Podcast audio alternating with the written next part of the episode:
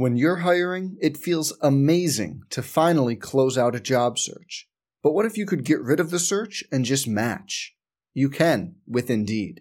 If you need to hire, you need Indeed. Indeed is your matching and hiring platform. With over 350 million global monthly visitors, according to Indeed data, and a matching engine that helps you find quality candidates fast. Ditch the busy work. Use Indeed for scheduling, screening, and messaging so you can connect with candidates faster.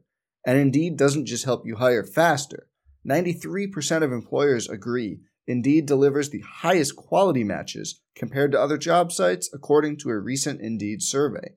Leveraging over 140 million qualifications and preferences every day, Indeed's matching engine is constantly learning from your preferences. So the more you use Indeed, the better it gets. Join more than 3.5 million businesses worldwide that use Indeed to hire great talent fast.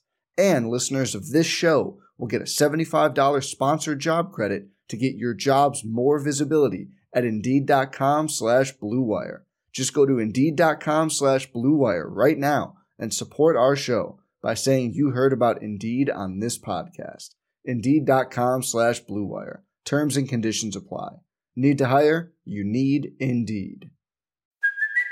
Hey, it's Kaley Cuoco for Priceline. Ready to go to your happy place for a happy price? Well, why didn't you say so? Just download the Priceline app right now and save up to 60% on hotels. So, whether it's Cousin Kevin's Kazoo concert in Kansas City, go Kevin, or Becky's Bachelorette Bash in Bermuda, you never have to miss a trip ever again. So, download the Priceline app today. Your savings are waiting.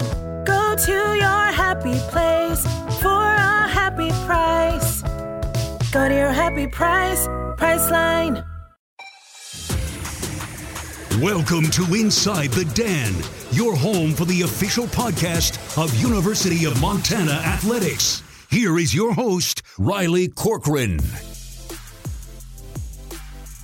And welcome in to another edition of the Inside the Den podcast, getting you all set to go for a busy weekend in Grizzly athletics. Eastern Washington coming to town to take on the 10th ranked Grizzlies, among many other sports in full swing. Thanks for making this a part of your weekly routine here, the Inside the Den podcast, whether you're listening through any of your favorite platforms, Apple, iTunes, Stitcher, Spotify, or just on gogriz.com slash Inside the Den. A packed episode for you as the football team returns home, renews a I 90 matchup with Eastern Washington coming in, team that made it all the way to Frisco, Texas last year. So, Grizz, of course, coming off a, a bit of a disappointing performance against Sacramento State, their first FCS loss of the year, 49 to 22. We'll delve into that matchup and see how the Grizzlies are able to turn the page coming up for this weekend against Eastern Washington. A jam packed episode for you, plenty of content. We'll get the word from head coach Bobby Hauck and then go west to Cheney, Washington, and talk with Aaron Best, who's also leading his alma mater to,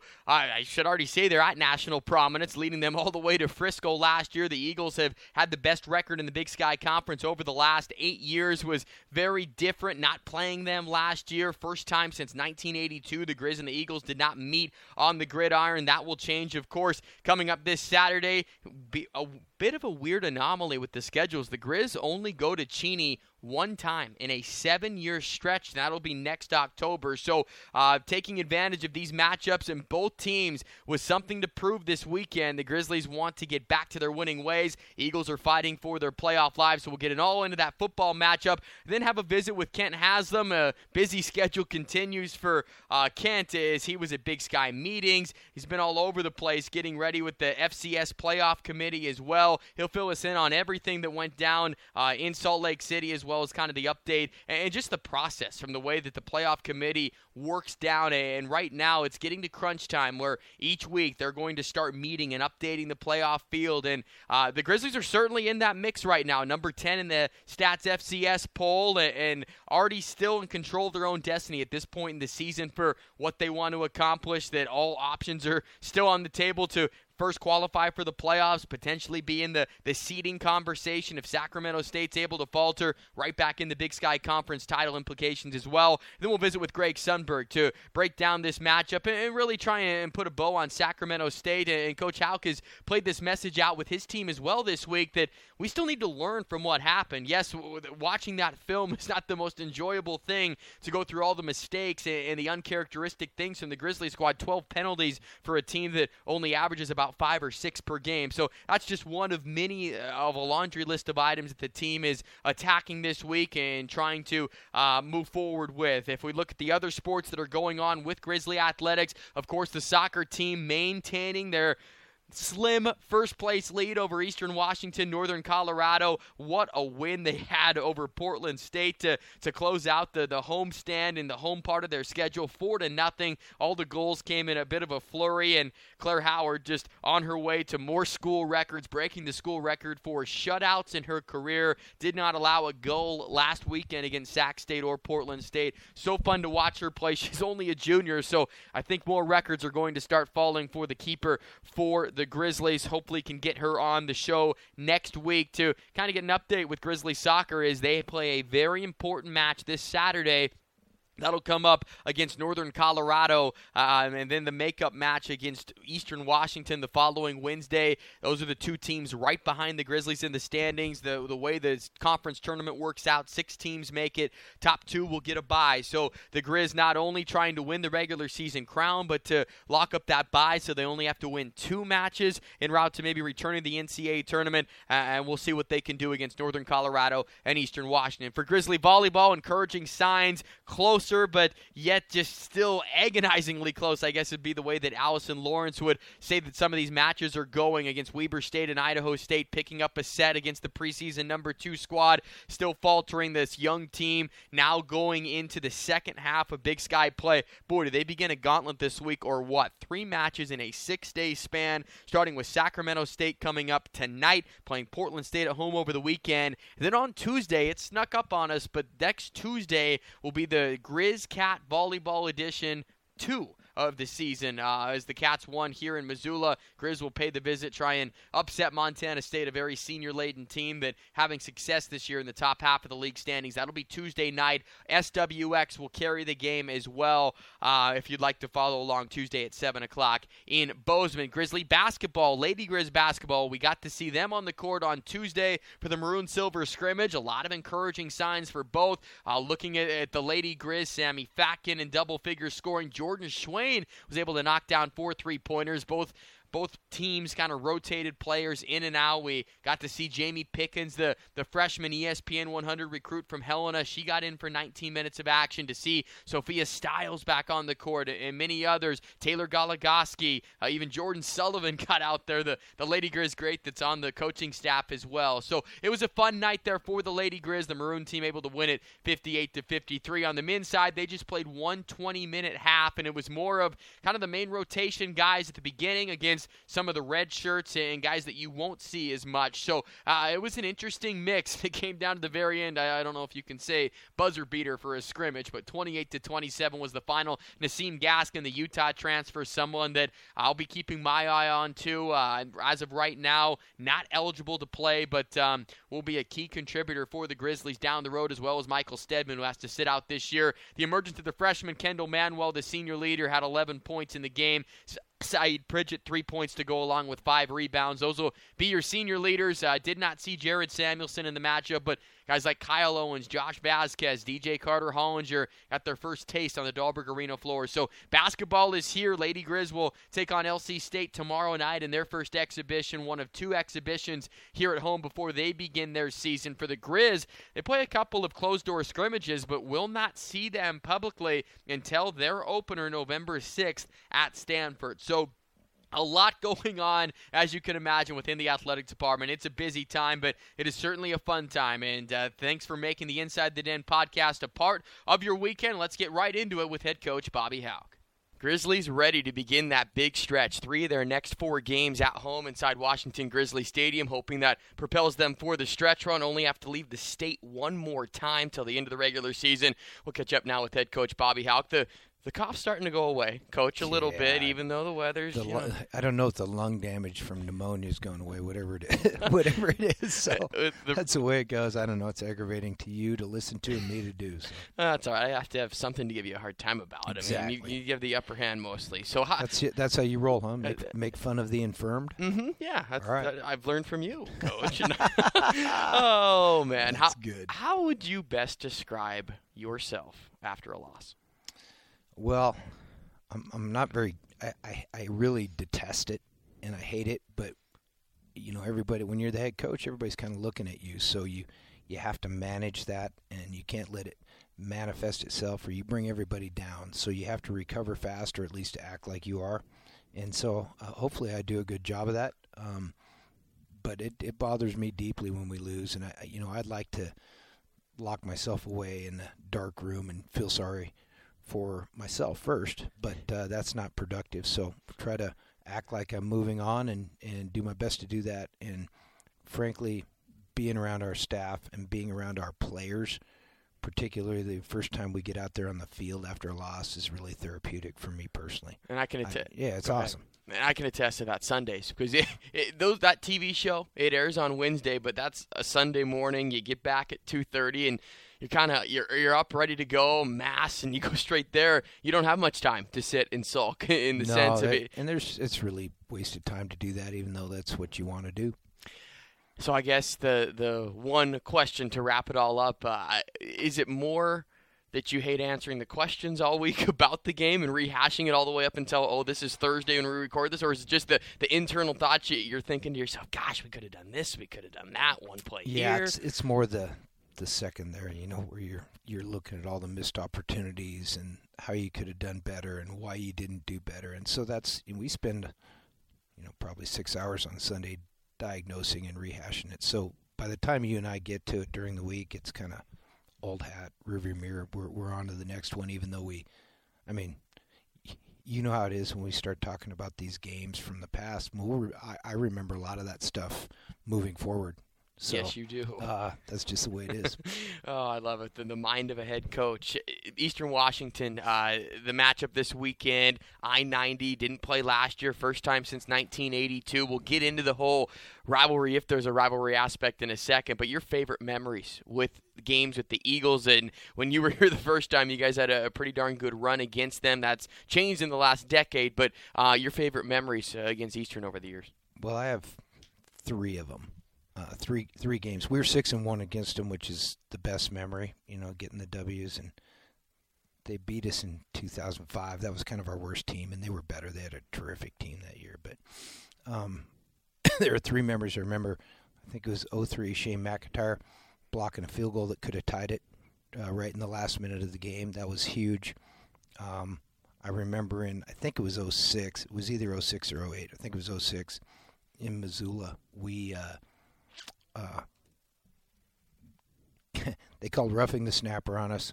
They went down and scored, took the lead uh, on a on a punt return. They called that on us. Um, they went down and took the lead. We had to clock drive it down. They got us into fourth and ten. They zone blitzed us.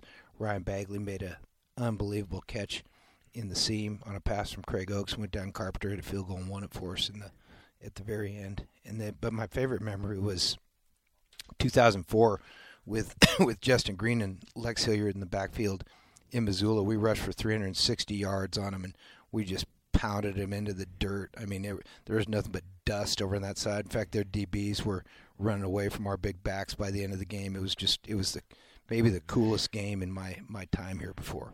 And that's right on cue. You just said that down the road you remember those games vividly, right there. Yeah. The, the three descriptions of those games against Eastern Washington. Uh, Eagles come in three and four, and again, it's been mentioned all week, especially 200 miles to our west. I guess they're I-90 with Eastern Washington, but just the rivalry aspect. How do you guys view it up here for um, in these football offices for, for if there's a rivalry with Eastern Washington and, and all of those superlatives that that surround this matchup, Coach? Well, like I say, and you and I talk about, when we're rolling around here, we're everybody in the conference's rival. It's the best place to play a game, Washington Grizzly Stadium. Um, historically, it's been the strongest team in the league, even though um, Eastern's probably been that the last eight years, uh, maybe eight out of the last nine. Uh, but we have a rival. Everybody in the league treats us like we're their rival, and, and you hear rival uh, a lot from those teams when you interview them during any game week. But we have a rival, and they're to our east. Uh, we just everybody else is a is a big league game. This is a, a game that's been hotly contested, certainly, and uh, we're excited to play it. First time that the Grizz and the Eagles didn't play in the calendar year is 1982. That was uh, the last time it happened before last season. So uh, you went down to Frisco last year and kind of watched the, the whole experience with NDSU and Eastern Washington. What do you maybe remember most from that weekend? Maybe not so much even about the Eagles, but just, just going down and, and kind of taking it in and having a Big Sky team there at the national championship. Well, I wanted to go down there, and you know we're always that's where we want to be in early January, certainly. And and so I wanted to go down there and just see what the place was like and the logistics of it and all. And I wanted to see the the two teams that were in the game, and uh, came away with a you know kind of a confident feel for it, uh, feeling like pretty soon. Uh, this was last January. Pretty soon we'd be able to match up with those teams, you know. And the one thing I'd say about Eastern is I'm trying to figure out you know, they said they lost 27 seniors. I mean, they get all these seniors in their starting lineup. I don't know what those guys were. They walk on kickers or something. I mean, I know they lost the Thule kid on the D line last year. Was a defensive player. There was a was a fine player, but uh, I mean, they they got a lot of veteran players and they're too deep. It's all juniors and seniors and a lot of seniors. That's six seniors. Must they? I tell you what, that must mean that Coach Best and crew are recruiting very well. You know, they're doing mm-hmm. it right. 14 of their 22 starters are seniors. Yeah. Again. So, I mean, it is a phenomenal number to lose that much to get it back. And let's just talk about the most experienced group. I mean, the numbers, I'll admit, I, I double checked just to make sure 193 games of experience, 152 starts between the five starting linemen. When you watch that on have you seen anything like that before? And, and what kind of uh, benefit is that to a football team? Well, they've, they've got five fifth year senior starters on the O line. That should. Uh, equal production, and certainly it does. I mean, they're they're marching up and down the field on people. They're throwing it. They're running it.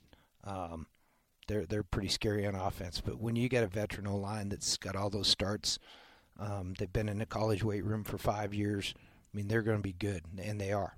I think someday that should be the Grizzlies, right? Yeah, someday that's what we want to get to. But the issue is you've got to be in that program for five years to get those guys there, you know, and they uh, they they grow them up. That's kind of how we used to do it around here. And as we know, and and you know, you're practice enough and see us.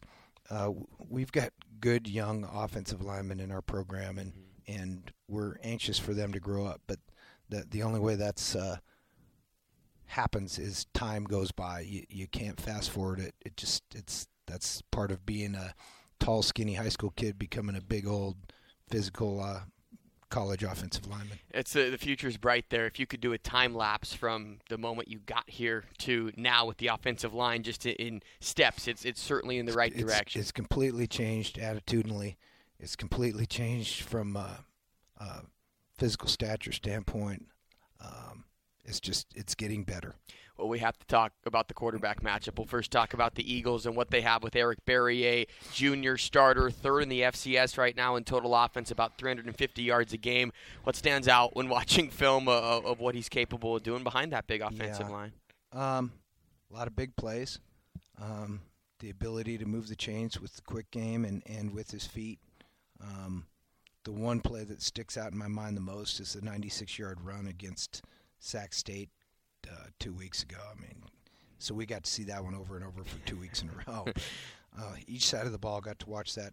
He's uh, he's a fun player to watch if you're not trying to get him on the ground and and I mean we got to be able to get him on the ground. I don't know that uh, you know he hit he hits passes down the field uh, into blitz, so you know it's kind of pick your poison a little bit. You can't just blitz him all the time because he's he's they like the vertical game, and he can rip it down the field. He's got a good arm, and uh, you know you can't just say, "Oh, we're just gonna chance it to that all the time" because he'll hurt you. Barriere with what he can do. Antoine Custer, their senior running back, over 2,300 rush yards in his career, and then they've the, got good skill. Yeah, they, they just do. They've got good skill. Wide receivers, tight ends as well. And then the other side of the coin here, with your quarterback situation, as we record this on Thursday, we it's been out there now in the sense that Dalton's been active throughout the week and trying to give it a go here at, uh, at practice coming up. But just your take on just having a quarterback situation like this here going into Game Eight, and uh, obviously uh, not ideal by any stretch of the imagination, but it just brings a different element to this game. Yeah, guys, it's it's sports. I mean, you know, it can be anything from tennis and a guy withdrawing in the U.S. Open from a quarterfinal match or something, or or our quarterback. I mean, whatever it is, guys uh, get nicked up, and uh, the next man up's got to perform.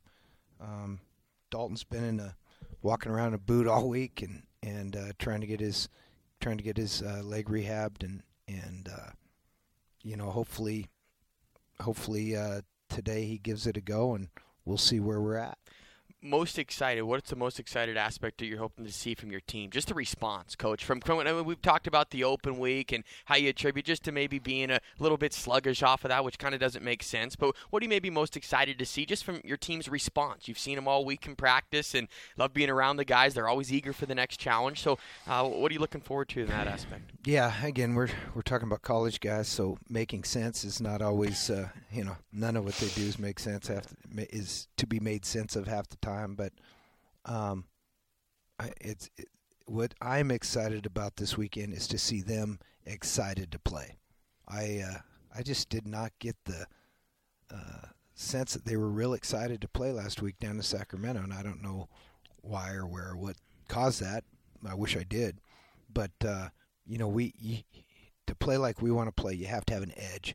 Okay, you have to be edgy. You have to have a hard edge in terms of your work ethic, and you have to have a little edge to you in terms of your temperament. And you got to be excited when you take that field. And given that we only get 12 chances this year to do that, um, you know, I was disappointed we weren't more excited to play down there last weekend, and it showed. And certainly we uh, we did not play well on either side of the ball, and and we need to play better on both sides of the ball this weekend. Well, hopefully, uh, 25,000 fans can help them out with that exci- excitement I factor. I, you know, again, they're going to line up somebody opposite you in a different colored uniform. You ought to be, you ought to be juiced up, and um, I think we will be. Six games. You said it's your favorite six days of the year, so hopefully we enjoy Saturday. Yeah, it, it's going to be uh, going to be a great day. I don't know what the weather's going to be, but I know that uh, the people in uh, in maroon and silver, both on the field and in the seats are going to be fired up for this one, and and uh, should be a hell of a day. Cannot wait. Thanks for a little bit of time, Coach. We'll save the rest for Saturday. All right, go Grizz. Fight on.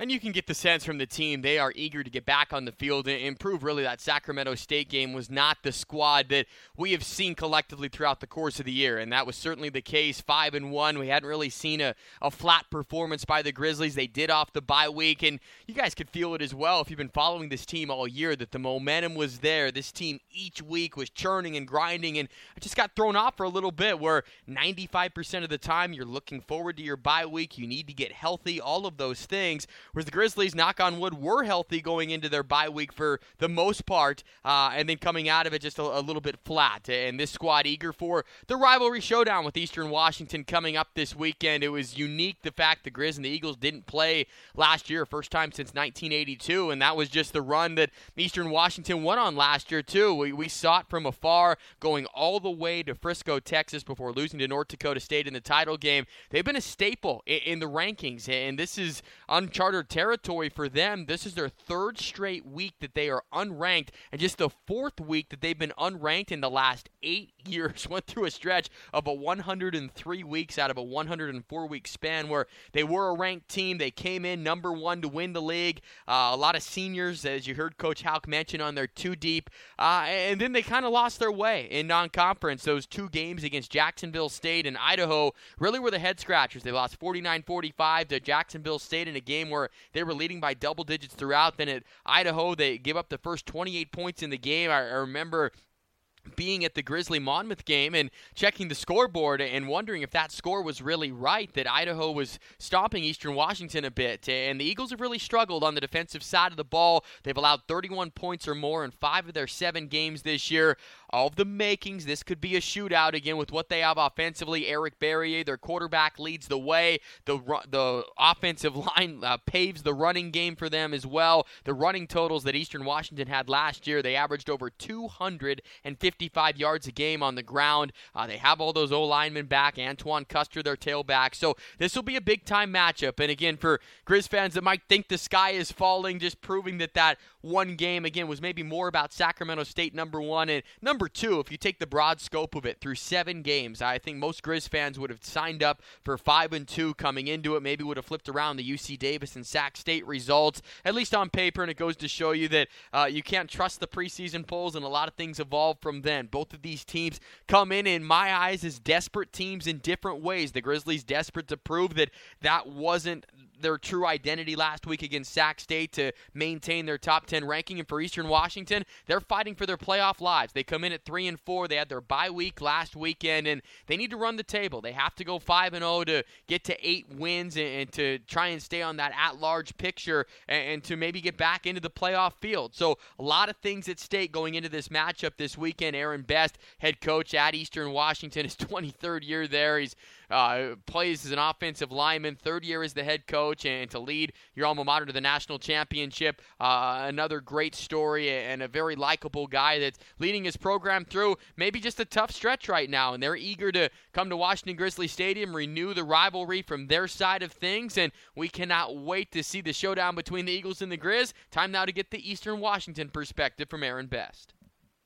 Talking now with head coach Aaron Best in his 23rd year coaching eh, or playing for the Eagles. And, coach, we're just going to get right into it. Last year, first time since 1982, the Grizz and the Eagles did not play on the field. How, first off, how wild is that from your perspective, and how excited is your team and the fan base for this matchup Saturday?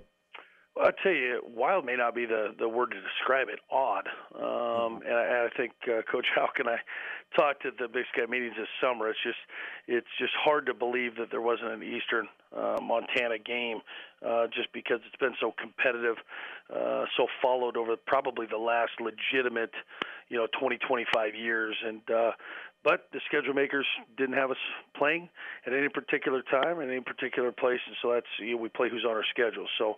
Um, there's no fanfare last year, but this year, when you when you talk about two teams, and obviously uh, Montana, uh, unfortunately, uh, got uh, bested at uh, Sacramento last week, but uh, they were playing as well as anybody watching on film. Playing very energetic on defense, guys flying around. Dante Olson's a better version than he was last year. Just watching him last year, not preparing for him, uh, was pretty impressive. And uh, he's got those guys going uh, on defense, and then offensively, Dalton Sneed just makes obviously that that team go. And he's surrounded by a respected run game, uh, but three threats on the outside in the slot by Louie-McGee, and, and then outside uh, flanked by those other two receivers that are uh, as talented as they come. And so uh, you you can't really stop uh, people. You can only hope to contain them. That's kind of the approach uh, because if you focus on one, then someone else will get you on the backside. So it's nice to be able to prepare for an Eastern Grizz game again this year, uh, albeit this is uh, back-to-back trips to uh, Missoula, uh, which uh, so so it, now that we're playing, it's nice. But playing again uh, on on your guys' home turf uh, is is not uh, not always that enjoyable, but it's a great atmosphere, fun atmosphere, um, and for one day of the year uh, outside of Cheney, uh, we're all hated, and but that's what makes this game very special. When you've been a part, coach, of a lot of teams that have come in here to Missoula Missoula that have had success. There's just a lot of different experiences. What is to you the most difficult aspect about playing at Washington Grizzly Stadium and trying? What is the formula to try and overcome that as well? Well, I think you got to have you got to have uh, in any game you got to have a, a little bit of luck. A ball's got to bounce your way, uh, but for that to happen, you got to create your own luck. So you have to be opportunistic, uh, based on you know your energy and your want to and your willingness to go out of your way to try to create that play, uh, whether that be on special teams, offense or defense. But I think, uh, in all honesty, I think just like any um, game early in the year, probably the the the one that's you know stands out most is the first game of the year on the road in an FBS environment. Is can can you can you can you not just weather a five to seven minute storm? Can you be effective in that first five or seven minutes? You know, can there be plays made? Can you get the momentum sooner rather than later? Um, knowing it's going to probably come down to the last series, uh, or, or you hope in in Wagerush Stadium uh, that it comes down to the last series. And and he who plays best last you know wins the game that it's that competitive. But this that first five to seven minutes uh, in, in a game uh, that uh, you're you're being highly rooted against you know can you make some things happen without going out of your way to try to make them happen? Uh, but you're willing to to to go um, to the nth degree to try to create uh, momentum for, for the for the road team. So I think that first five to seven minutes is pivotal.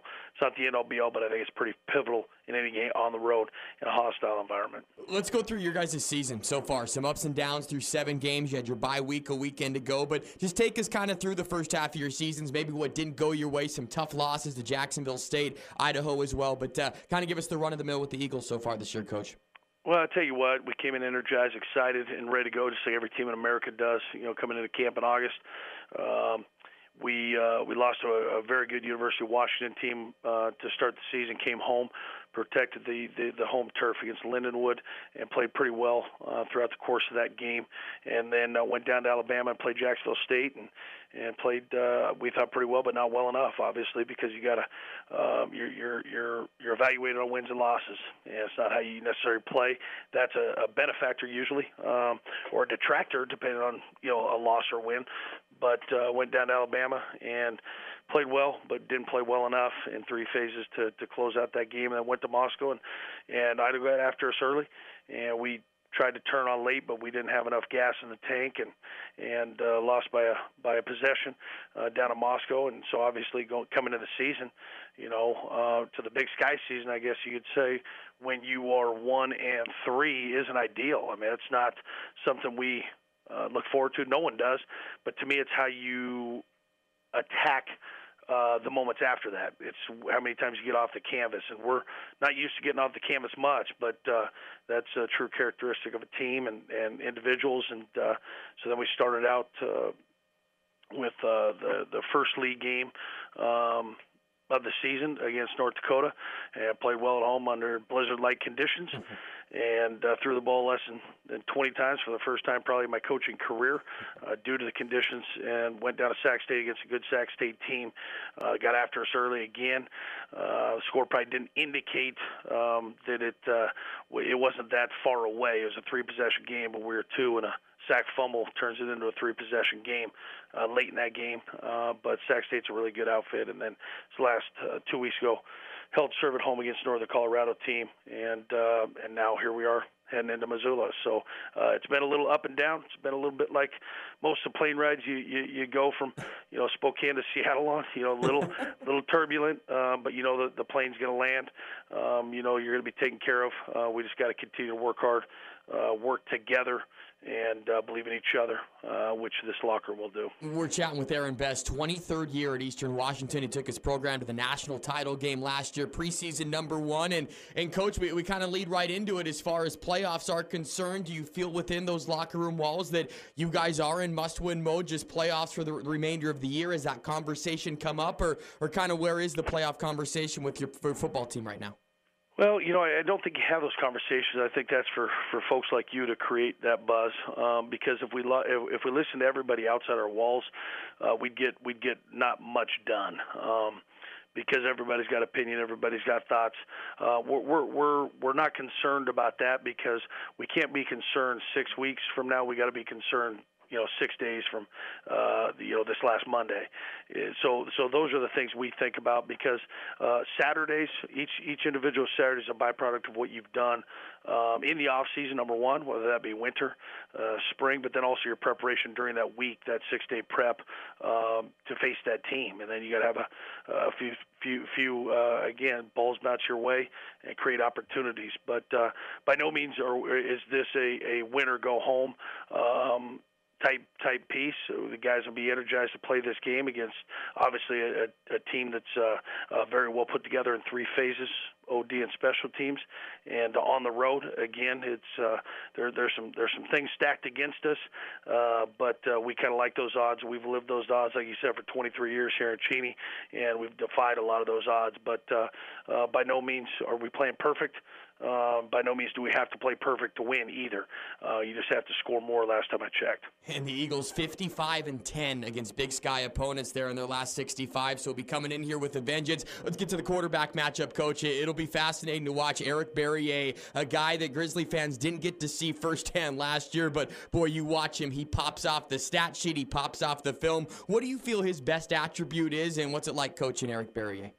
Well, I tell you, uh, his his best attribute physically is he can make every throw uh, plus some. Uh, he, he's not he's not short on talent in terms of arm talent. Um, so so you, you, you feel like when you look at, at film, well, can we do this? Can we? Yes, the obvious answer is yes. But are we going to do this based on is it best for the team? So he can do some things, and not not too many people that have, you know, worn this jersey at that position have done it. We've had some pretty special ones. Um, his best attribute non-physical is uh, the game's never too big. He, he he's uh, he, he's an absolute warrior.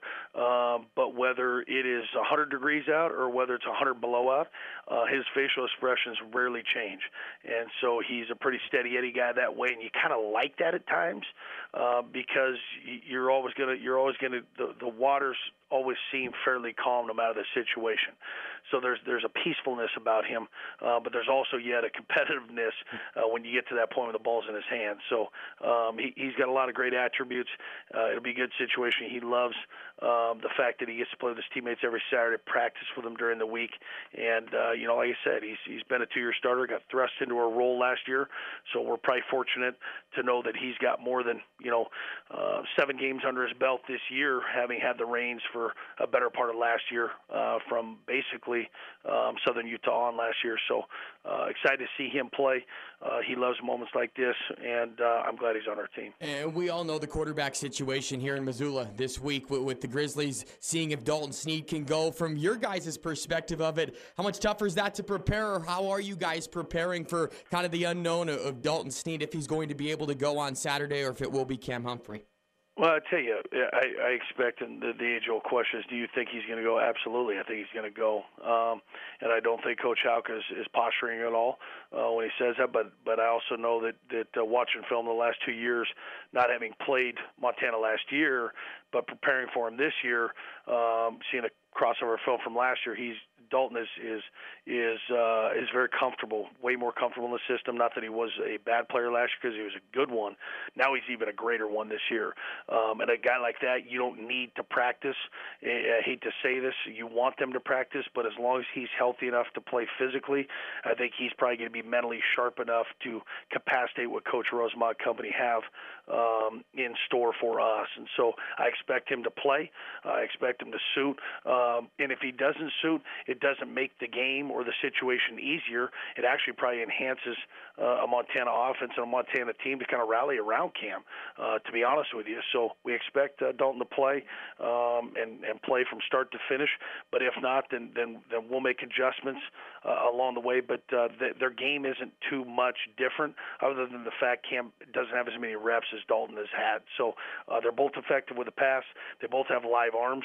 Uh, they both can beat you with their feet if given the opportunity. Uh, so I don't think they're going to tinker much with what they do um, in terms of their base offense, no matter who's behind the center. Final question for you, Coach, and we've kind of covered uh, a little bit of every angle of offense, defense, special teams. If there's one matchup you're looking for, at least in this game, both the offenses obviously can put points on the board, yardage up there, but if there's one specific matchup you think is going to be very key in this game on Saturday, what would it be? I would I would think it's our corners versus their uh, studly wide receivers. Um, and obviously the corners uh, don't play inside; they play outside. So it's kind of our safety rover position uh, over their slot, and and being able to um, see where those 50-50 balls lie. Uh, see if we can play within our means and play a great technique and and, uh, get our eyes in great situations and not be too greedy, but make plays when they're there. So uh, we love challenges, and uh, they have experienced wide receivers that have a ton of stats, a ton of yards, and uh, a ton of length on the outside. And uh, so we, we we we need to step up to that challenge. But that would be the the curiosity this week because we have gotten better at the corner spot, having lost four um, our two deep, our entire two deep last year to this year. Uh, but uh, seeing that progression coming off a of bye week, knowing that we've gotten better, how much better can we be going into uh, Missoula this Saturday is yet to be determined. So that'll be a fun one to watch. It'll be a fun game in general. The Eagles and the Grizz meeting on the gridiron like it should be, and their head coach Aaron Best kind enough to sit down with us this week. Coach, again, thank you for your time and best of luck on Saturday. You got it. Thank you, Riley. Appreciate the opportunity. Kelley Imaging has been a proud corporate partner of Grizzly Athletics for the past few years, and with seven locations throughout Montana, Kelley Imaging can help you limit business risk, cut cost, and increase productivity. Kelley Imaging provides businesses of all sizes a better way to handle your everyday business printing, mailing, and IT needs so you can focus on what you do best, and they are willing to prove it. Kelley Imaging is offering Grizz fans a free print or cybersecurity analysis this year to celebrate their partnership with Grizzly Athletics. Just visit kelleyimaging.com slash Grizz. That's K-E-L-L-E-Y imaging.com slash Grizz to see how they can help your business today. We gave him a little bit of a break, but now we get to catch up with athletic director Kent Haslam, who's, and I'd always say your schedule is just swamped, even more so. It seems like now you've been in and out. Missoula, I think, what, a couple days in the last week or so. So thanks for sitting down. We get to catch up. We, we found a, a Wednesday mid afternoon to do so. No, no problem. If I doze off, just uh, just kick me. No, no, pr- no problem. it's We're, good to be home. That's why I want to remind you the time zone you're in, the place yeah. you're in. Okay, yeah. so everything in between and where you just came from Big Sky meetings, and I think that's obviously the the first topic that we can kind of dive into before we discuss Grizzly football and the rest of the fall sports and basketball opening up. But how were Big Sky meetings? Just give us kind of the the run of the mill of it before we maybe dive into a specific or two. Well, they're they're always interesting. It's good to get together with the fellow administrators. Uh, we meet twice a year as a full, what's called the conference council. That includes the athletic directors, the senior women administrators, and then the faculty athletic representatives. Every university has an FAR, is what their abbreviation is, their acronym. So when all three of us get together, it's twice a year.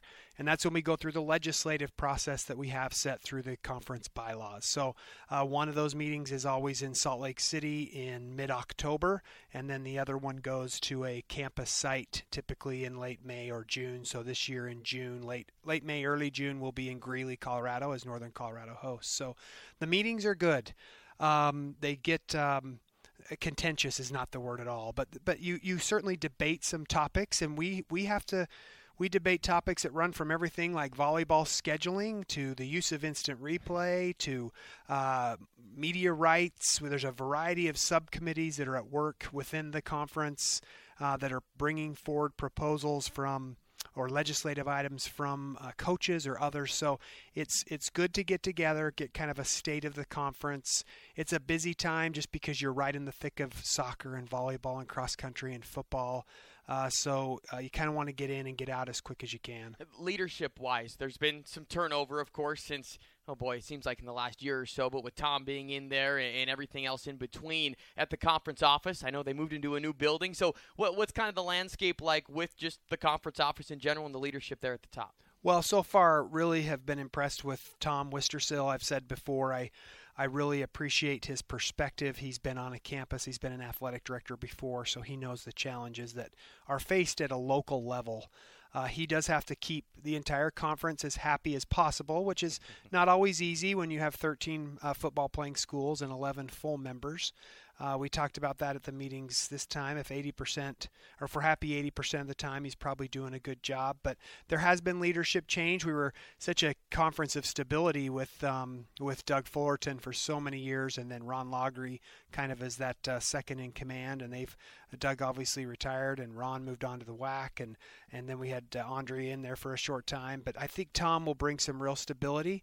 I don't sense that uh, he really wants to see this as a job that he moves on from quickly. So I appreciate working with him, and um, we certainly have uh, all the schools have different agendas and different uh, different hot button uh, topics, and we function similarly but very differently in the same way. So balancing all those things is difficult, but I, I appreciate his his approach. And I know from the emails that you get or just from anything in between. You always hear maybe about some of the gripes within the league right? And how that maybe carries over with uh, the rest of the conference Is it, do you feel like and we don't have to get into specifics but do you feel like it the athletic director at montana that you might bring different challenges to the table that some other schools don't talk about? It and does that make it kind of uh, difficult when you guys are oh no absolutely. Yeah. it does make it difficult riley. And and those are acknowledged up up front. We talk about those candidly for example, for for the for the athletic director at the University of Montana, television of Grizz football games is a really big deal, right? And so we we want to generate as much revenue as we possibly can, but I also want to have access that fans can see it. It's important for them. Or maybe another school, and I don't need to pick one out, I, but another school will just say, "Hey, we just want as much revenue as we can get. We don't really care about how it all works because uh, you know our, we're not as much in demand on the TV side. Our fans have not become so accustomed. So it does. That's really where a lot of the the the rub points come is in um, just the different way that, that folks will go about doing this. And, and I don't care what you're doing. I mean, we're all collegial, but we're all competitive too. Mm-hmm. I mean, we're, we're in a business of competition. We're in a business of higher education first, but we compete and we compete against each other.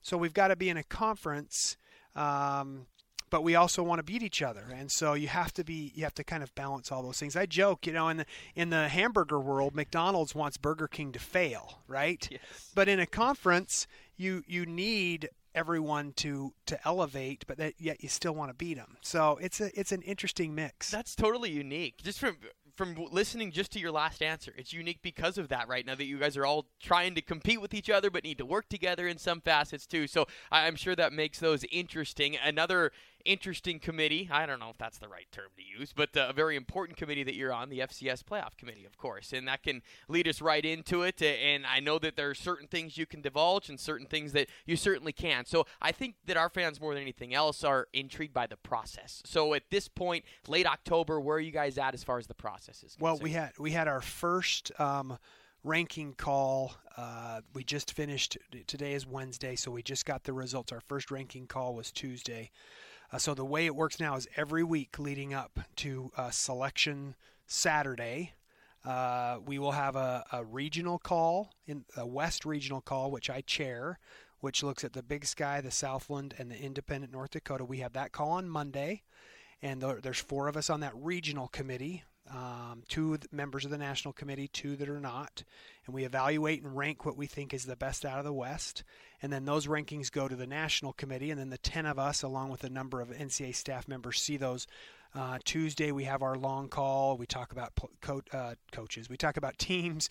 We talk about a bunch of protocols with the championship itself, whether it's Frisco or or changes we're going to make to the itinerary or team walks or football oversight committee reports, those type of things, how those impact. But then we rank all those teams into a top 25, and then those results we got today, and then we call again today uh, and spend about a half an hour just looking over them. Uh, where do we see some things that don't seem to make sense? So it starts in full uh, full right now, um, and we'll go on now for the for the remainder of, of, of, every week until we get to selection. And is it still this year where you will announce the top ten on ESPNU each week? Is that something in November that will happen, or at least a couple of times? Yes. Okay. So the plan is um, uh, to we've we've talked a lot about this, uh, and, and, the NCAA I'm sure will release this. Our plan is typically it's been three weeks out announcing the top ten, um, and I can't remember uh, exactly. It's uh, it's on ESPN or ESPNU or or, or, or during a game during the week during halftime. Yes, it, it like seems that. like it's that week of uh, of November fourth because we are a little okay. later. So yes, we'll release that top ten.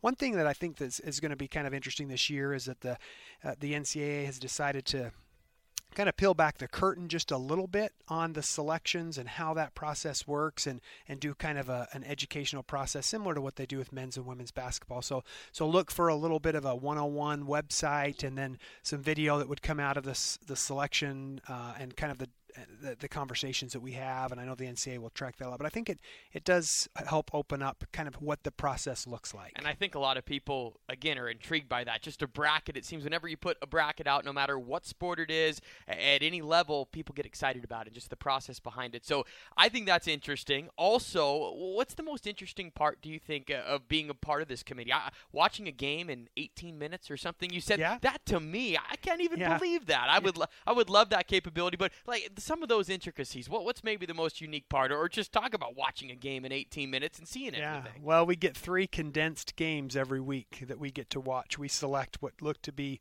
um, high profile games and we get the video for those typically on Monday and and we get to watch and and it's condensed. It takes out all of the breaks. It just goes snap end of the play right back to the next snap end of the play and and and it takes you about 18 minutes. Wow. And so that just goes to show you the amount of actual action. It gets a little uh, confusing because you'll have a penalty called and you won't know what it was. You'll just see that they've moved back or a touchdown will get called back. You have no idea why but it does give you a chance to just see a team play that uh, you may not be able to watch a Villanova, New Hampshire, or something like that. So that's that's intriguing, and then just the resources that we have access to, various computer uh, rankings that we get. Uh, there's two professors out of Furman, two math professors that come up with a system that helps us, but it's still you rely on just good old fashioned watching football and evaluating and, and going through um, step by step. And remember, the, there's 10 automatic bids, and so your goal is to select the next 14 best uh, or the 14 remaining at large, and then seeding them. And then a lot of it, again, Riley, I remind this all the time. It's a regional tournament. It really is. Um, you're going to see uh, those those. The, the goal is to get as many close together. Uh, to cut down on, on flights. If we if it was truly a full on national, we'd seat everybody and send Maine to uh, UC Davis and not worry about it, or someone like that. So uh, that's that is an interesting part of it. But it's still it's still an exciting event. It's a premier event for the NCAA, and it's uh, it's an NCAA Division One football playoff. I worry about that 18 minute thing for the future of play-by-play broadcast. You're not hearing any broadcasters go through it. That's the thing. No, you there's there's there's okay, okay. no you can hear too, and I should let you watch. Oh, I should, it's gosh. it's really interesting. I mean, no, you I turned the volume down, uh, but it does just. And there's various levels of uh, of how well the, the games are produced, so that, that makes it difficult sometimes too. And on the same topic, uh, College Game Day going to an FCS site. And I know there's been a big push from Tom Wistrcill Big Sky Conference, and, and kind of nationally, and it has picked up steam. And I would think even more so than, than right now for them going to College Game Day in Brookings, South Dakota for number one versus number three. Just your thoughts on, on the way that the FCS is trying to get into more of that national landscape, how important that this game is just for exposure and hopefully down the line maybe here in, Mon- in, in Missoula sometime. Yeah, it would be great to have that in a Big Sky venue. There's no doubt about it. And FCS uh, or uh, Game Day, ESPN Game Day, has become kind of that cult uh, following program that uh, legitimizes. Uh, your program and, and you have Lee Corso put on a mascot head and you have Rece Davis and Kirk Herbstreit uh, you know debating on whether or not uh, whether or not you're going to go you- you- picking the games and celebrity pickers and all that stuff. So it'd be great to get it to a big sky uh, venue, but it is nice to see that. Uh, I remind folks all the time we're a Division One athletic program and we compete at the highest level, and uh, our football is is divided into subdivisions, but. I- I've, I've said all along um, for football, if you're in Alabama, if you're in Tuscaloosa, Alabama, you want the sport of college football healthy in Brookings, South Dakota. You want it healthy in Missoula, Montana. You want it healthy in Flagstaff, Arizona. You want it healthy in other small uh, towns around the, the country because if, if football's healthy there, then your product is even more attractive as well. And so um, you want to make sure that that, that that popularity is, is, is across the country. And I imagine they will have a great crowd in Brookings. I've been to Brookings a couple of times for Daktronics training, and and I am I would imagine those Bison fans will show up in uh, in herds. M- Wow, nice pun by the way. That was really good. Uh, in Brookings last year, it was December. There were no students when I was there with Grizzly basketball, and now I'm trying to envision the scene with game day. It, it'll be wild and certainly interesting. They didn't announce it till late Sunday because I wasn't sure if they got hotel rooms booked in, but they got it all good to go. That should be a, a sight to see. Now we've talked about the committees that you've been on and what you've been up to the last week. Now put your Grizz athletic director had on here. Your thoughts on Grizzly football through seven games right now, five and two, still in the top ten. The sky is not falling by any stretch, but just your, no. your thoughts on the season, the way it's gone so far. Well, so far, I'm I'm I'm sh- certainly wish we were seven and zero, but there's not a person down that football suite that doesn't wish we were seven and zero too. But uh, I'm proud of how hard the teams played. Uh, no doubt disappointing in, in Sacramento, and it just kind of uh, got away from us and turned into kind of a foggy uh, malaise type of a, an approach. And um, but I, I have full faith in uh, Coach Hauck and his staff in getting the team motivated. We don't have any easy ones, and I'll tell you, you you know this. We've talked about this. Boy, Sac- Sacramento State is legit. Yes. They are they are not uh, our good old uh, Sacramento State anymore. And uh, impressed. I was very impressed with them, and certainly what they're doing there. Uh, but it just speaks to the level of football that's being played at the Big Sky. But look, I want to win every single one of them, uh, and and that's important. But I I am really um, just impressed and pleased with with the leadership that we have in that program, the accountability that's in place, uh, the recruiting process. Uh, Bobby does a great job of mixing uh, external and outreach with the internal d- issues. He needs to make sure that he's got a football team playing and playing hard. Sacramento State, a note on that, they have never made the FCS playoff. So that would be. Uh, Well, they they're going to earn it. That's for sure. yeah. Because uh, I mean, they started with three Eastern Mon- Eastern Washington, Montana State, and Montana. Uh, they that's how they started, and they came out three and zero, and and that's and they've still got to play Davis and Weber State. So. They, if they come through this, they will have earned themselves a chance, and that's the unfortunate thing. Again, we've talked about on the scheduling side. You know, it's it's just too bad because um, they could stub their toe a couple of times uh, and still be, uh, you know, finished, let's say eight and four, but have played through a gauntlet. Uh, And so it's going to take a lot of deep diving to make sure that uh, we're getting the very, very best teams, and that's that is difficult to do. I mean, I've said that before. That is difficult to do when you just you don't have e- you don't have comparators. eh, with the big league, and I know we could spend a whole podcast talking about the, the size of the league and everything Yeah. in between. And I'm sure though we'll save that for another day. No, Yeah. no, no doubt about it. Basketball wise, uh, with the maroon silver scrimmage happening a couple of days ago, um, it was just a chance for the teams to be showcased and also the floor to be Yeah. showcased too. And this, and we were joking about it, how brand new it is. Oh, not Yeah. necessarily crazy new, but still, it's a it's a new look uh, for the basketball teams, and I think that kind of just stems into the projects that you guys got working on right now with facilities being announced. So, just uh, kind of your take on basketball is, believe it or not, it's here. Basketball season's here. Well, did you? Uh, did I'll ask you? I'll put Yeah. you on the spot. Okay. Did did that? Does that floor seem brighter to you? Yes. Much lighter in there. Isn't that amazing? It's how amazing. amazing how much varnish on that floor had turned it yellow. Um, And I like the you know, shade of just- maroon too. I Yep, like the I like shade that of maroon. So it was it was time to to sand all of that uh, gunk, if that's a good word, That's a great word. off um, and uh, whiten it up a little bit, lighten it up a little bit. So uh, I'm I'm excited for the floor. We we've really uh, we've talked about this before, Riley. I think uh, focusing in on facilities that impact the everyday life of a student athlete, I think, is so important, and that's really where we've tried to focus. Um, and uh, next up is that men's basketball locker room and a team meeting room, and then we'll move into the equipment center so that we can move uh, the equipment center out and make room for an expanded uh, women's locker room area.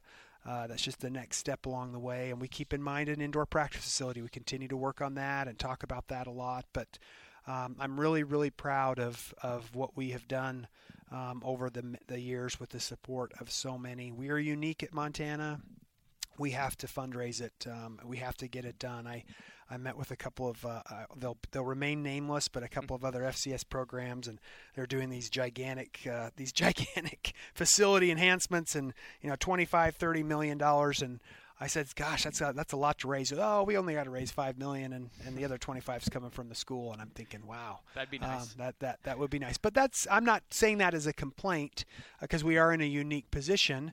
Um, but I say that as as really a pat on the back to those people who buy into what we're doing, and uh, and uh, it makes you feel good that you're self sufficient, able to get some things done.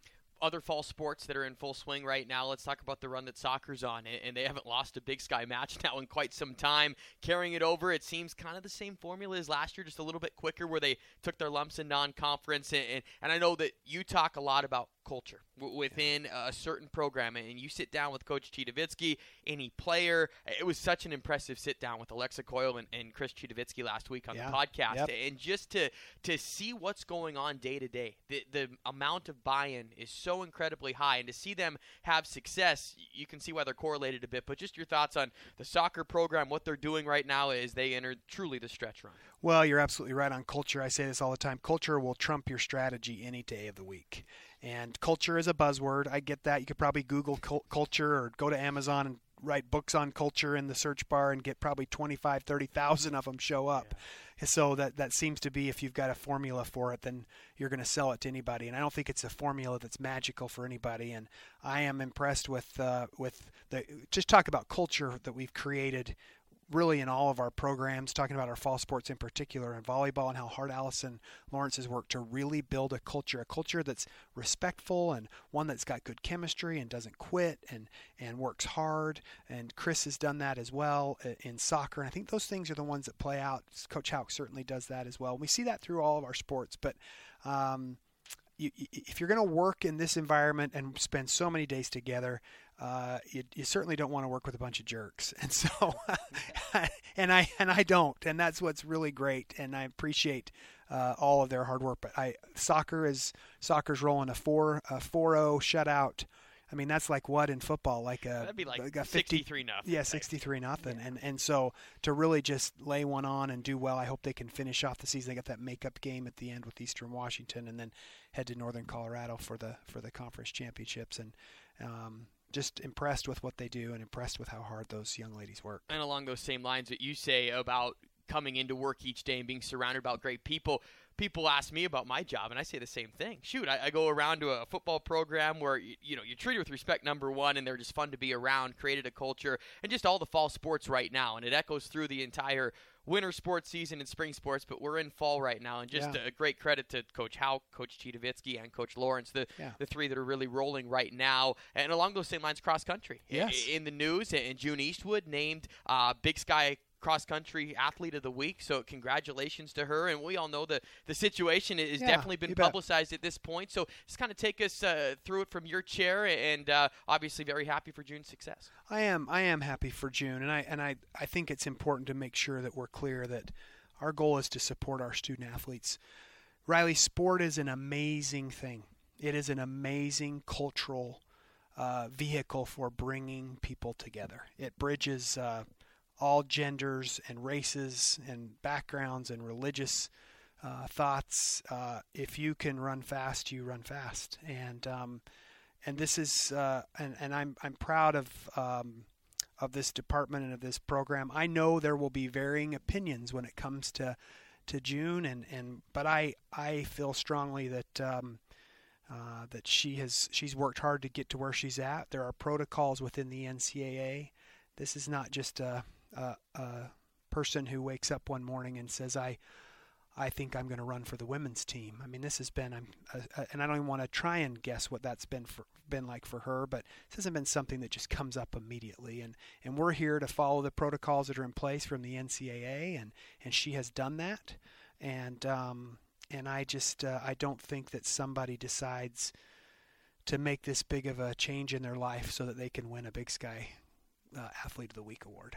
I just I don't think that's what it's done for Riley. So uh, I get there's varying opinions, and I get that um, that people will have varying opinions, but uh, I'm I'm proud of the way our coaches have have, have worked with uh, with everybody, and, and I look forward to cross country championships and and um, and the hard work, the the hard hard work that people put in. Uh, in all of our teams. So congratulations, congratulations to June, and and uh, look forward now to heading to Greeley. No doubt that, Yeah. and going into track as well. Before I let you go, I, you're a baseball guy. I'm a baseball guy. I, I'm through the morning stage of my Dodgers being Yeah. done. I know that Gosh, was that that, was, was- super rough. I That was know. rough. I, I I hate to pick on the Nationals and the Astros, and I'm going to have people throw stuff at me, um, but they can't because I'm on a podcast. But to me, it's just kind of not a very interesting World Series. Other than the starting pitching, it's Uh, starting pitching, you're right, you're right, but um, you know, I often think about uh, Bryce Harper. I'm like thinking, oh man, they're in the World Series now, but I, I think he'll get his he'll get his due at, in Philadelphia, and I, I like Bryce Harper. I like the way he plays. I like what he brings to baseball, and but it has it's kind of an interesting Yeah. fall, and you can't even watch it, right? Because No. you you got Directv. It's- it's blacked out for It's me. Blacked out may be good for you. I think it was a sign. I think it was a sign. Maroon Oh. Silver scrimmage during game one, radio show during game two. Grizzlies played. I'll probably watch one game max. It- What would you do if the Dodgers were on this though, and it was blacked out? This I would be. Uh, You'd be at a sports bar, yeah, imagine, I'd, right? Or I, I'd be tailoring my. I, definitely, I'd be planning. Okay, I'm gonna come over to your house on Yeah. Tuesday. Go to the press box on Wednesday. Your house on Friday. I Yeah. would be. It'd be a little bit different. I'd probably be going to a game. Yeah, it is a great time of year, though. It really is. is. and I say this even in the I say this in the spring too, when the men's basketball and the women's basketball tournaments roll around. That's a great time of year. This is a great time of year, though. I love love being on a college campus this time of year. The leaves are changing and football's in full uh, full swing, and you got uh, Halloween coming up quick, and you got to wear a jacket in the morning, but it's warm in the afternoon, and so it's it's a fun time and.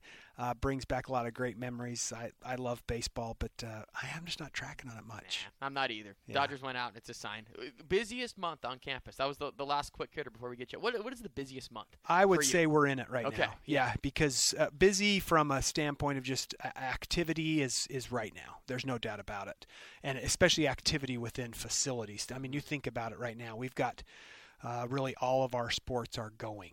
They are going. Softball is kind of on the back end, but think about that from an equipment room standpoint. Think about that from volleyball and the two basketballs with wood floors. You got to play on a wood floor, right? So just think about all that has to be moving. So I would say we really come to a bottleneck um, over the next uh, three to four weeks, mid October to mid November. Well, it is Wednesday as we record. I'm just keeping you posted so you know what Yeah, day it is. yeah. We're going to get you on here probably before the Grizz Cat football game to, Okay. to share some more. But thanks for taking some time as always. Absolutely, Riley. You do a great job, and uh, it's always it's always fun to sit down and visit. Nope. I'm going to interview you one of these times. One of these times we have to make it happen. yeah, We'll- I'd like to get into if, what what makes Riley Corcoran tick. Uh, and how much do you really like Greg Sundberg? Oh, this will this will be really good. We'll start stirring the pot in the booth. This will All be fun. Yahtzee. I'll just say Yahtzee. Yahtzee, Yahtzee. You All guys do a great job. Thanks, Riley. Yeah, you bet. Thank you, Kent. Kent Haslam wants to know what I think of working with Greg. Well, it's perfect that we'll just transition into Greg Sundberg and, kind of give you the, the radio preview of, of this game. And it was always great, uh, Greg, and you get to obviously every day talk with Kent and, kind of get the update. But just to, to see the busyness of his schedule going on right now from Big Sky meetings, being on the playoff committee, it's good to catch up. Uh, and again, for, for all of Grizz Nation to, to see what's going on in the life of an AD. It is, and, and I'll tell you what, uh, the entire administration, from our ops to our external operations, box office, everybody's in full swing, and and a lot of that has to do with not only the fall sports kind of ramping up to the, the final push, but then you have the winter sports, uh, specifically men's and women's basketball, starting. uh, Well, they've already started, but first exhibition game this this Friday with the Lady Grizz uh, uh, hosting uh, Lewis and Clark State. And coming off that maroon silver scrimmage Tuesday, and we closed with asking Kent this question. I'll ask it for you as well. What do you think the busiest month of the year is for an athletic department? Is it right now, or maybe is it just the, the swing of right now to the end of Grizz Cat football? What would you say the busiest time of year is for Grizzly athletics? Yeah, I, I think for all of us, it would be the month of November, if there's one month. But you could also say middle of October through middle of December. But we are in crunch time. When you have that many sports going, everybody's affected in a in a positive and uh, energetic way. But it is it's we're in the middle of the grind right now. You mentioned energy. Let's get right into it. The Grizzlies didn't play with energy at Sacramento State. It was very unique and and again, you get the, the early questions to Coach Hauck about the rust and how the bye plays in, and coaches don't really want to hear that. Totally understand. But finally, after reflecting throughout the course of the week, it was very true. That team did not play with the energy that we had seen to them getting out to a 5 and 1 start. It was just kind of an eerie feel. And we'll get to Sacramento State of how good that they are. But Grizzlies did just come out flat, and that was very surprising. They did, and it was surprising. And those things happen, especially when you're riding high. You have a bye week. You're off your your normal schedule. They were. They had to be right. Rest, uh, rest up. Focus on academics. All those things that you should do in a bye week. Coaches get out and recruit. Uh, I don't think it's uh, uh, necessarily a lack of focus, but those things just sometimes happen. It is funny though because the first possession that Montana had with the Jerry Louie-McGee, you know, end around for a, a teeter, I thought, oh wow, there's no rust on this. They they are uh, up and at it. And then uh, it was kind of like punch, counter punch. Sac State came to the next possession, took it all the way down, and then it was just it was game on. It seemed the moment that it kind of went to a two possession game. The Grizzlies did kind of was pressing a little bit. It seemed like to me that okay, th- this could be a back and forth shootout. Watch out. Okay, we score first. You come down and score. You get a two point conversion. It's eight to seven. Let's just let the fireworks and the weirdness begin. And then all of a sudden, yeah, the Grizzlies were just kind of playing on their heels. And I think maybe that's where we bring in the Sac State element that the Grizzlies knew they couldn't fall behind against a good Sac State team because a veteran team like that, they kind of took advantage. And when they felt the momentum, there was no slowing down the horns. There wasn't, and we talked about it. Uh, win in the trenches, you win ball games, and they did it on both sides. Their offensive line really did a nice job protecting the quarterback. Of course, he gets it out quick, and he's part of the run game. And then defensively, they were just all over the the front of Montana, and and you tip your hat. You go back though with the old maroon and silver glasses. There's a lot of what ifs, right? Yeah. Uh, woulda, couldas. The and and again, not to to dwell on it too much. An interception that happened that's not an interception, a drive that uh, you roll up an ankle and you have a possibility there. Drop touchdown passes, like yeah, two passes in plural. I can put an S on that. Mm-hmm. Um, but so all those things you just add up, and you still, you honestly still could have been right in the mix. But you know what? That's football. They didn't. You tip your hat to Sac State, and you hope maybe down the road you might still play him this season. And it's one of those things where Coach Hauck and everyone in Grizz Nation is ready for this team to to be at the top, that perch of being number five and, and sitting there for two weeks. And Coach was very candid. He said, "Hey, we, we weren't ready for that moment quite yet. We're close." And and all of Grizz Nation is just waiting right there uh, for this team to latch onto them when they become that consistent top five, dominate week in week out. They're close. They're right there. The pieces are in place. They feel that, but uh, also another teaching moment for, for this football program that hey, it's okay. Every the sky is not falling in Grizz Nation. No, no, exactly. And, and I think if you talked on the streets and you said, okay, you're going to go into the Eastern Washington week five and two, I, I, mean, I, I, would have to say I'd hit the yes, yes. button and, and, and take it.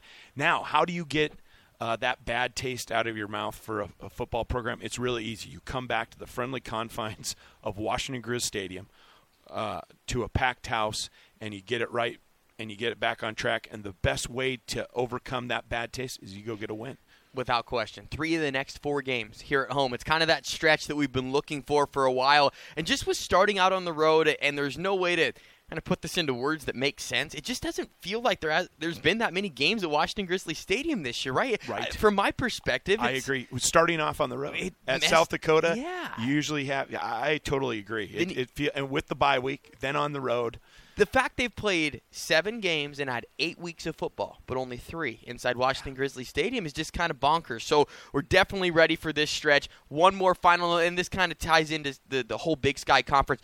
To me, it was night and day compared to Sacramento State and the other five FCS schools the Grizzlies have played so far this year. They were head and shoulders, I think, above everyone else. They are the clear favorite to me to win the league. We'll see what Weber State can do the next two weeks. They play at Davis, go back home to Ogden, then go right back out and play Sacramento State. Good luck. If, it, if Weber goes 2 0 in that stretch, then I will change my opinion. Yep. But in my opinion, Sac State head and shoulders the favorite. I, I totally agree, and numbers do not lie right? Wins and losses, that's one. And then how did they play those FBS schools? Toe to toe. Yes. This is a, a legit team from head to toe, both sides of the ball. And the Grizzlies ready to move on now for Eastern Washington. The matchup, Greg, and the, the uniqueness of the, the, fact that these two didn't play last year for a guy that's been around this. Uh, we'll call it a rivalry, the I 90 rivalry between these two. Uh, Eastern um, definitely upset at the fact they only get the Grizzlies at home once in a seven-year stretch as well. But it was a little unique not playing Eastern Washington. it is, year. and, and quite honestly, if the, if there's a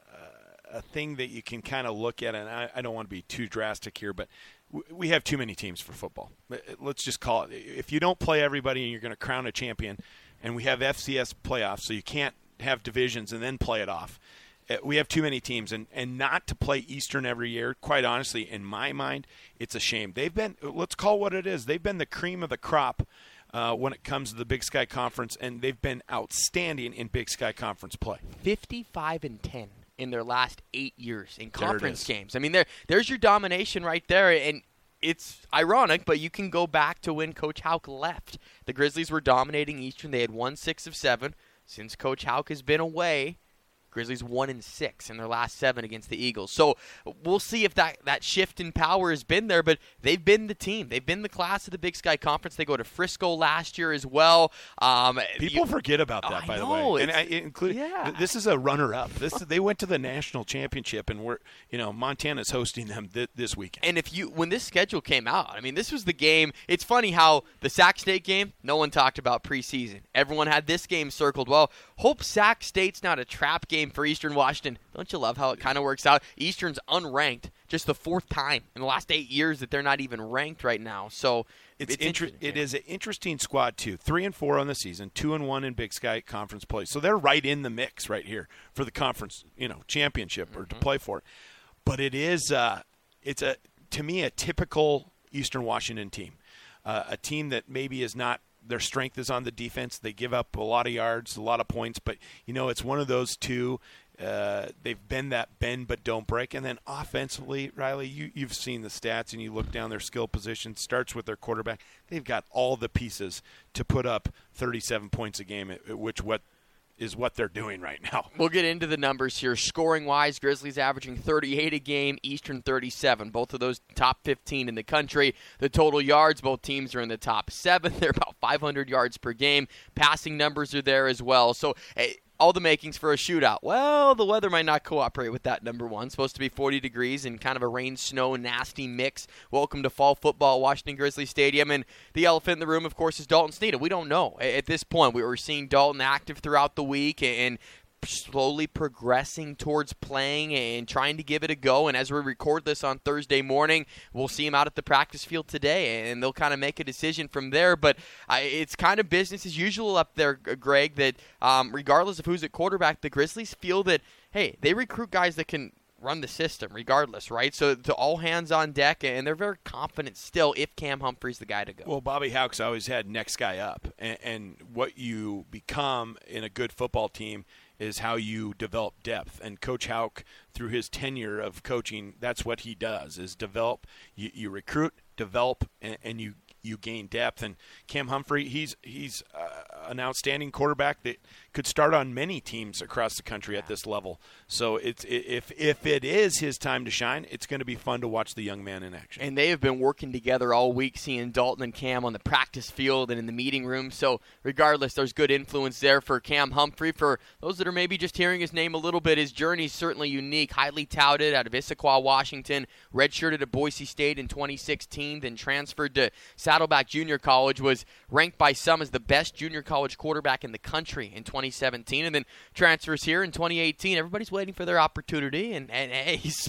more than capable, as we've mentioned. Isn't it amazing Yeah. though the the stories of the, these young men? And we're just talking football specifically, but the road they traveled to get. It, it used to be Riley. You got recruited to the University of Montana. You came in. You redshirted.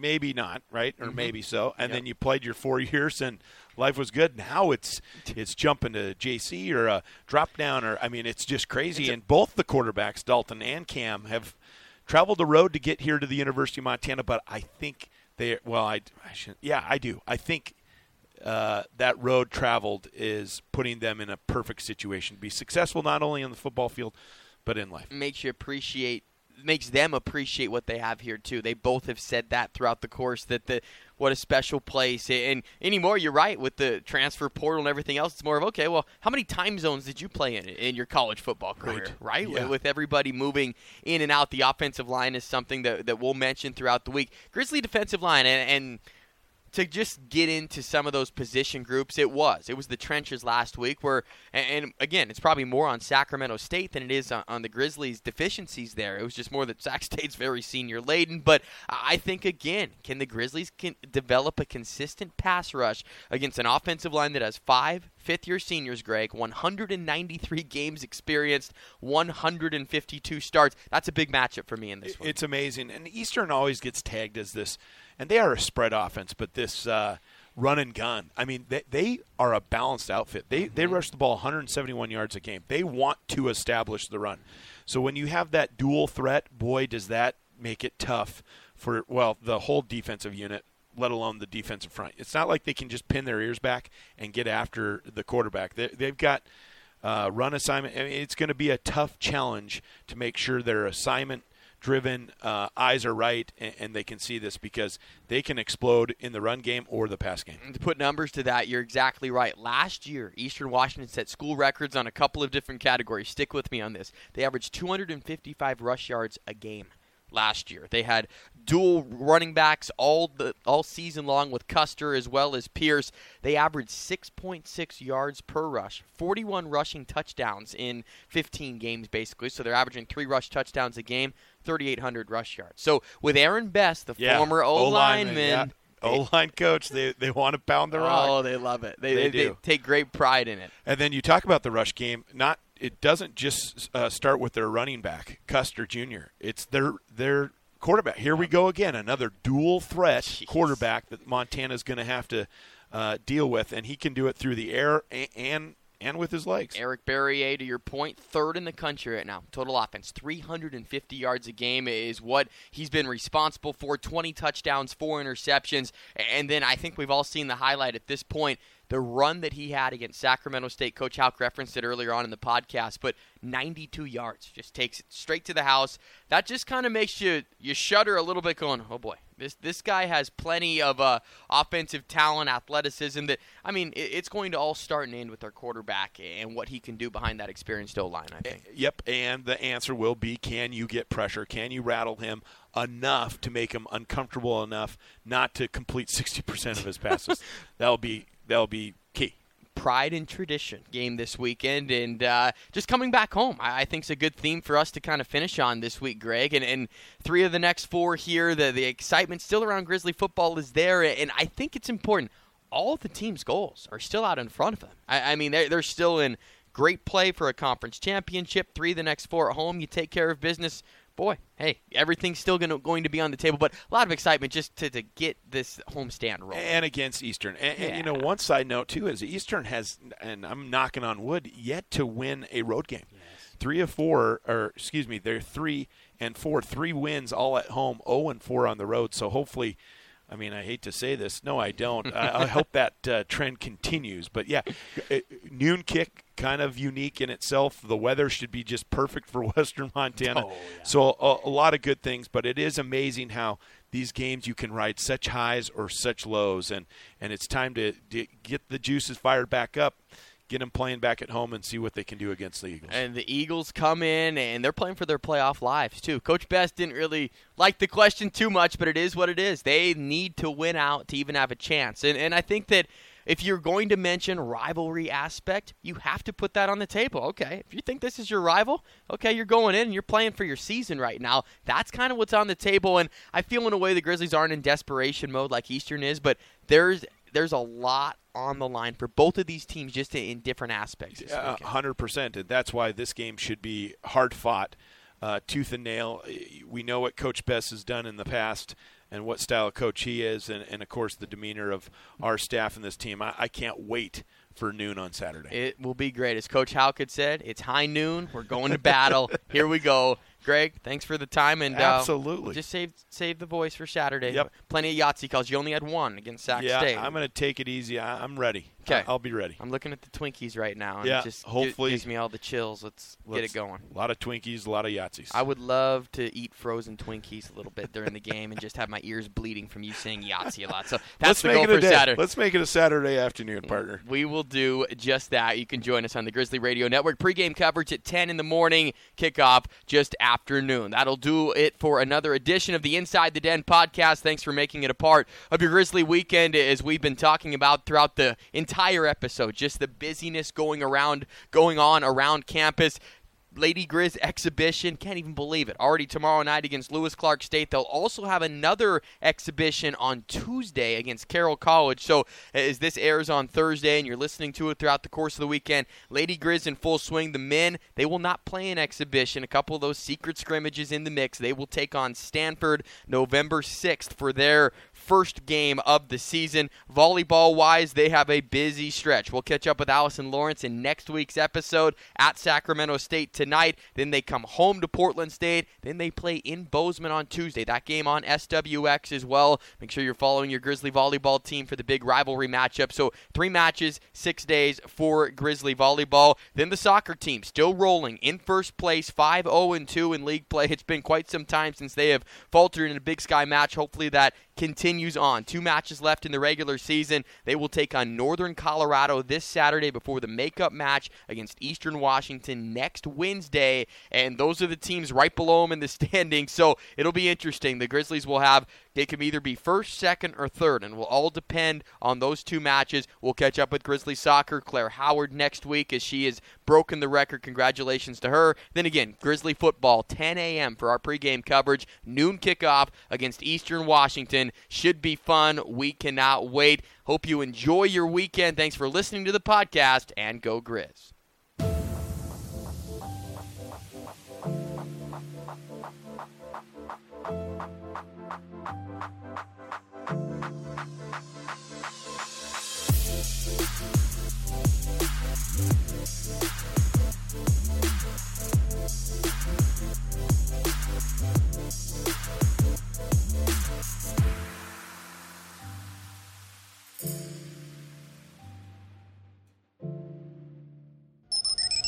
The preceding has been a Learfield IMG College presentation of the Grizzly Sports Network.